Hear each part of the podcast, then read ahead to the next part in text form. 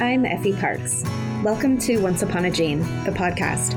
This is a place I created for us to connect and share the stories of our not so typical lives. Raising kids who are born with rare genetic syndromes and other types of disabilities can feel pretty isolating. What I know for sure is that when we can hear the triumphs and challenges from others who get it, we can find a lot more laughter, a lot more hope, and feel a lot less alone. I believe there are some magical healing powers that can happen for all of us through sharing our stories, and I'll take all the help I can get. Hi, friends, and welcome to the show. This is Once Upon a Gene, and I'm your host, Effie Parks. Quick reminder Carolina Summers, she's the mom to a beautiful girl with Pfeiffer syndrome and the CEO of Born a Hero. She's hosting the Seattle Rare Disease Fair, and it's coming up on June 4th and 5th, 2021. The speakers and panelists are incredible, so head over and register at rarediseasefair.com for this virtual conference. I hope to see you there. Today, I have a very special guest on the show.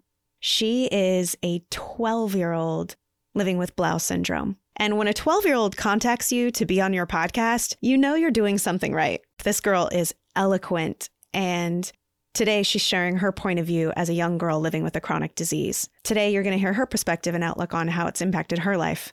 She's articulate and passionate and reminds me of Felix Townsend. I don't know what Blau syndrome advocacy group has going on over there, but they sure breed some mighty young advocates. Please enjoy my conversation with the lovely Kira Howell. Hello, Kira. Welcome to the podcast. Hi, thank you for having me. Yes, I'm really excited to have you here. You're my first little rare disease kiddo as a guest, so I'm really honored. That's awesome. I'm so excited. Yay. Well, why don't you tell me about yourself? I'm 12 years old. I've had Blau syndrome for as long as I can remember. And I love to act and sing and do anything related to musical theater. oh, cool. Do you have that stuff at school or do you do that on the side? Um, I do it on the side. Nice, nice. So, Kara, what made you want to tell your story on the podcast? Have you been telling your story in other places or writing stuff down? Well, I've done a couple presentations at school and just kind of shared to my class, but I want to expand the people who know it because obviously it's a very rare disease. I bet not many of the listeners have heard it. And so I just want to spread awareness so more people can learn about this really cool disease. Well, not cool, but cool to learn about. I love that. So, what does your day look like, Kira, as a young person living with Blau syndrome? How does it show up for you? Um, well, obviously it's not visible, but if I'm going on a walk with my friends or my family, I tend to get sore before they do. And riding bikes, um, as I grip the handlebars, my fingers get very sore, which not a lot of people that I've talked to have experienced. And everyone kind of thinks, oh, wait, that doesn't happen to me. So, and when I play tennis, I have to wear this little like wrist tape thing because my wrists start to hurt very early on during the tennis lesson. So it just affects me in physical activities, and I'm like, this does not happen to other kids without it as quickly as it does with me. So otherwise, it doesn't really affect me very, very visibly. That's actually got to be probably one of the hardest parts about Blau syndrome is that others around you wouldn't notice it necessarily and that it's kind of invisible. Do you think that that is kind of a hard part about having this rare disease? Yes, I completely agree. I nobody can tell I'm sick with just looking at me. I've had people actually tell me I don't think that you're sick before, and I'm kind of like, uh, yeah, you probably wouldn't be able to tell by looking at me, but it's definitely hard because no one can tell. It's not like um I am always like visibly very sick or I look like that or anything. I just look like a normal kid.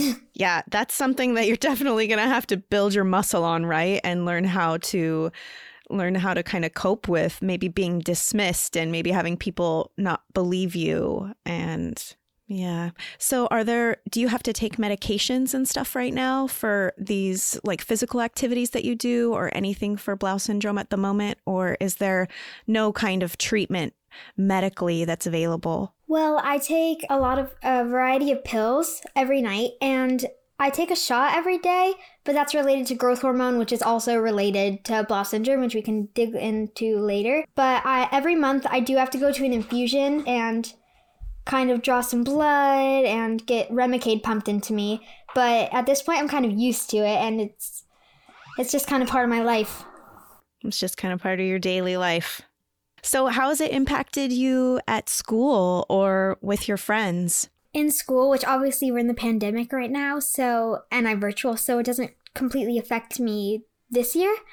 But before the pandemic hit, I was leaving school early um, a little over once a week due to stomach problems was the main thing or being sore and i sat out of pe basically every time for most of it and kind of had my own stretches and so i don't know if everybody knew why i was leaving but everyone knew that i did have to leave a lot and my mom would come bring me pills so i was up in the office a lot how did you feel when you had to leave early or not get to participate in regular PE and stuff like that. What did you think about while you were sitting in the office waiting for your mom?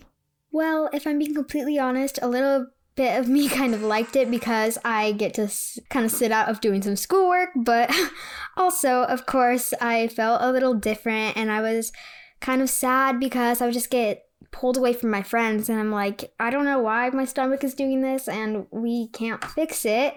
And so I just have to get pills every day and just kind of have my mom come into school. That's got to be really hard. That's a that's a lot to handle for a little body.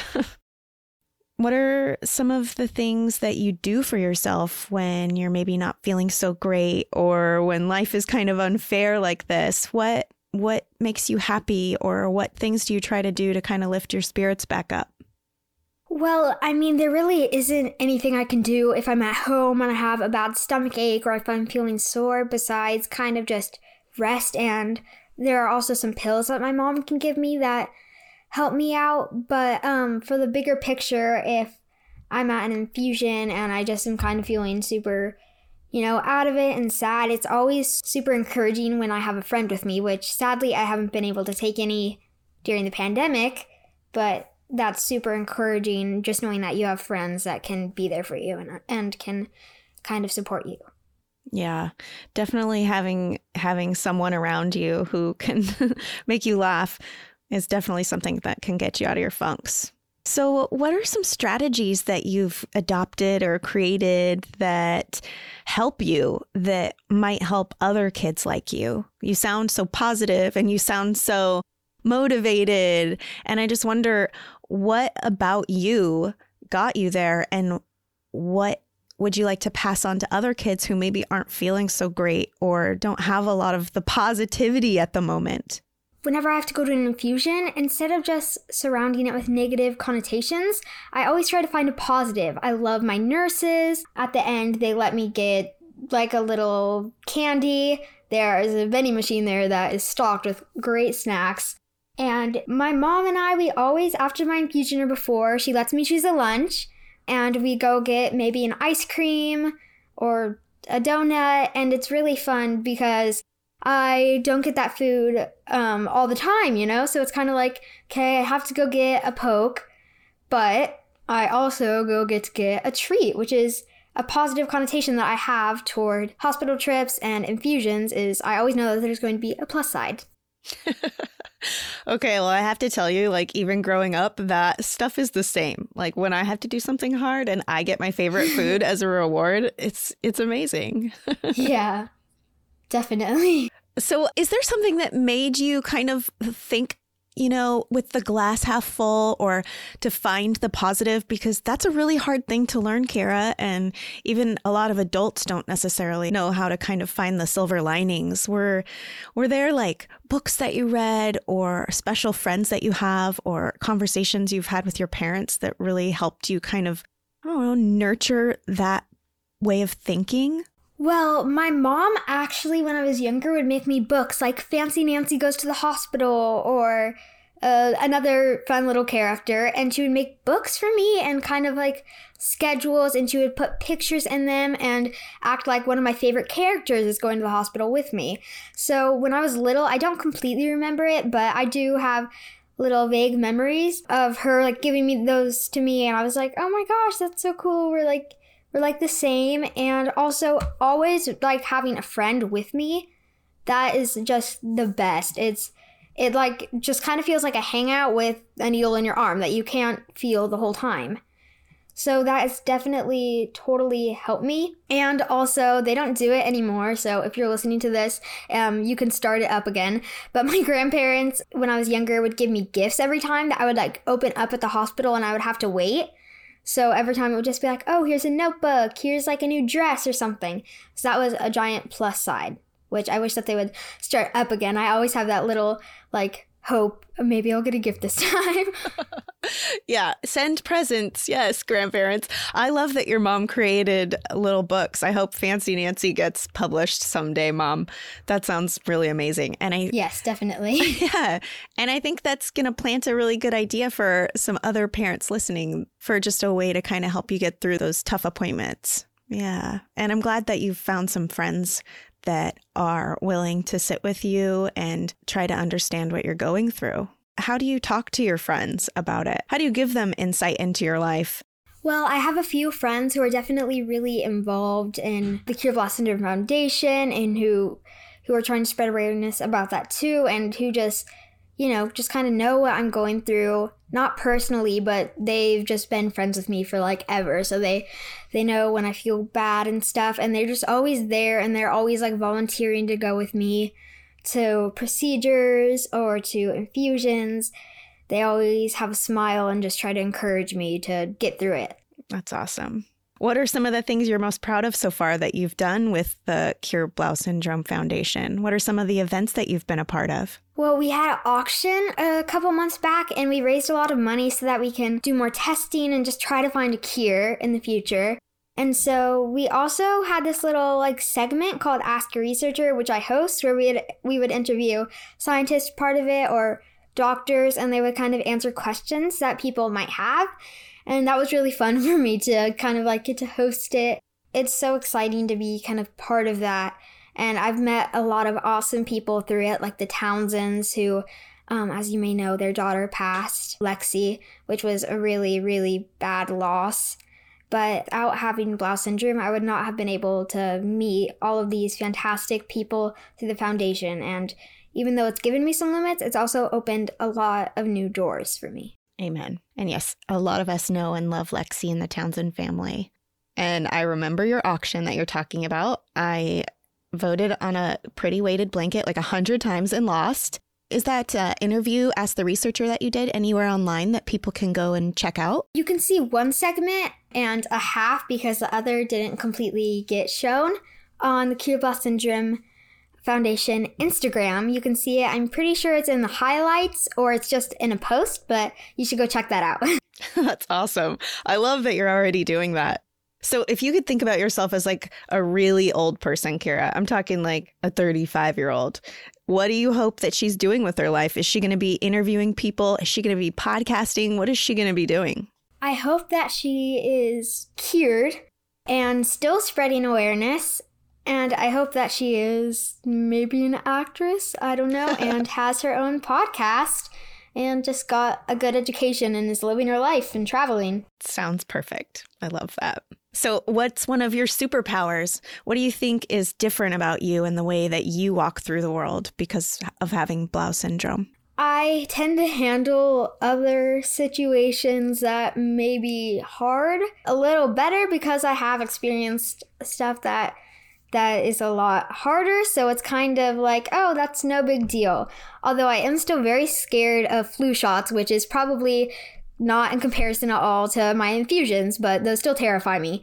But I definitely am able to kind of see the positive more because I've experienced the negative so harshly. I love that you love that about yourself. And I think that that is truly a superpower that people definitely find out about themselves after becoming a part of this rare disease world. So that's really cool. It's also not super fair, you know, that you don't necessarily get to just stomp around and have a fit. So hopefully you do sometimes too, Kira, because that's okay. oh, I definitely do. Don't worry. Awesome. Well, I'm just really proud of you, and I'm so excited to see where you're going to go, Kira. You are so well spoken and you're so smart. And for a 12 year old who has already done so much advocacy, I just love young people like you. And I think that you're just such a role model for us as grown-ups for sure, but to your peers, to the kids that you're friends with and the ones that you're going to school with, to see someone like you moving through your life this way, it's huge and it's changing the world and it's going to change it for the next generation. So, you know, kids like you maybe don't have as hard of a time at school and stuff like that. So, I think it's really amazing what you're doing. Thank you. I think that I definitely want to continue doing this as long as I live. so, what else did I not ask you that you want people to know, Kira? Well, let me think. You did ask a lot of fantastic questions, but people might be a little bit more curious about the symptoms or science behind it. And I might be able to answer a couple questions about that. Let's dig in. Let's talk about Blau syndrome. yeah. Is it kind of like a spectrum disorder? Like, is it pretty intense for some and maybe a little less in certain areas for other kids? Yes, that is. I would say that that's very accurate. Some people get it mild with not um, as many symptoms, and some people get it very, very harshly. And I think I'm kind of in the middle. People who have rare disease and who are the caregivers of those definitely become the experts. What else do you know about Blau syndrome? If someone comes up and asks you about it, how do you explain it to them? I would tell them the symptoms, which are arthritis. I have that. Um, uveitis. I had that when I was younger, very mildly. Tendons are always a trouble for me, and I think a lot of other Blau patients. Rashes, I got those all the time when I was younger. That was actually one of the first signs that my mom knew something was wrong. And then uh, finally, swollen, since it's an inflammatory disease. Um, I'm swollen all the time. Because um, Blau syndrome is a whole body inflammatory disease, it can sadly impact major organs such as kidney, heart, liver, and those things can obviously be life threatening. Also, someone with Blau syndrome may be fine one day and have a flare up the next. So, this disease can cause life threatening problems very quickly. Yeah, that's not easy. Whew. Well, you're all working so hard to raise money and raise awareness for it. You have a really powerful advocate community behind you. So that's something to be really proud of. And I love that they get so many of the kids involved. I know we were talking about Lexi. Her brother Felix is such a fierce little advocate too, and I think you guys could team up. yeah, I've met him. He's he's so awesome and he's so outgoing and fun. Yes, that's so cool. You know, it made me think with you wanting to be an actress someday. Right now, we are doing a fun little campaign on social media called My Rare Disease Movie. So I want to ask you who, what actress would play you in your rare disease movie and why? For me, I would have to say Sadie Sink. She is like, I love her so much. And she looks very. Uh, she's probably the actress that looks most similar to me, although maybe like a older version. And I just think she's an amazing actress, and the hair is probably because we both have like the red uh, hair, and that's you can't find that many people with that. So I had to say her. And what about her? What would her strength be? She seems just like such a outgoing, fun person. I've I've I've seen like a couple clips of her, through YouTube and stuff, and she just seems like such a not calling myself the most fun person, but she seems very fun and also she seems very kind and she cares about animals a lot. I can tell from her Instagram. And so I I also care about animals very much and I think she just seems like an awesome fit. That's so cool. Well, that sounds like a lot like you too, Kira. So fun. You put like a huge smile on my face. My cheeks are hurting. I love it when that happens. I'm so glad, but I'm sorry about your cheeks. okay, well, what are you most excited about that's coming up? Do we need to tell anyone about an event or about the website?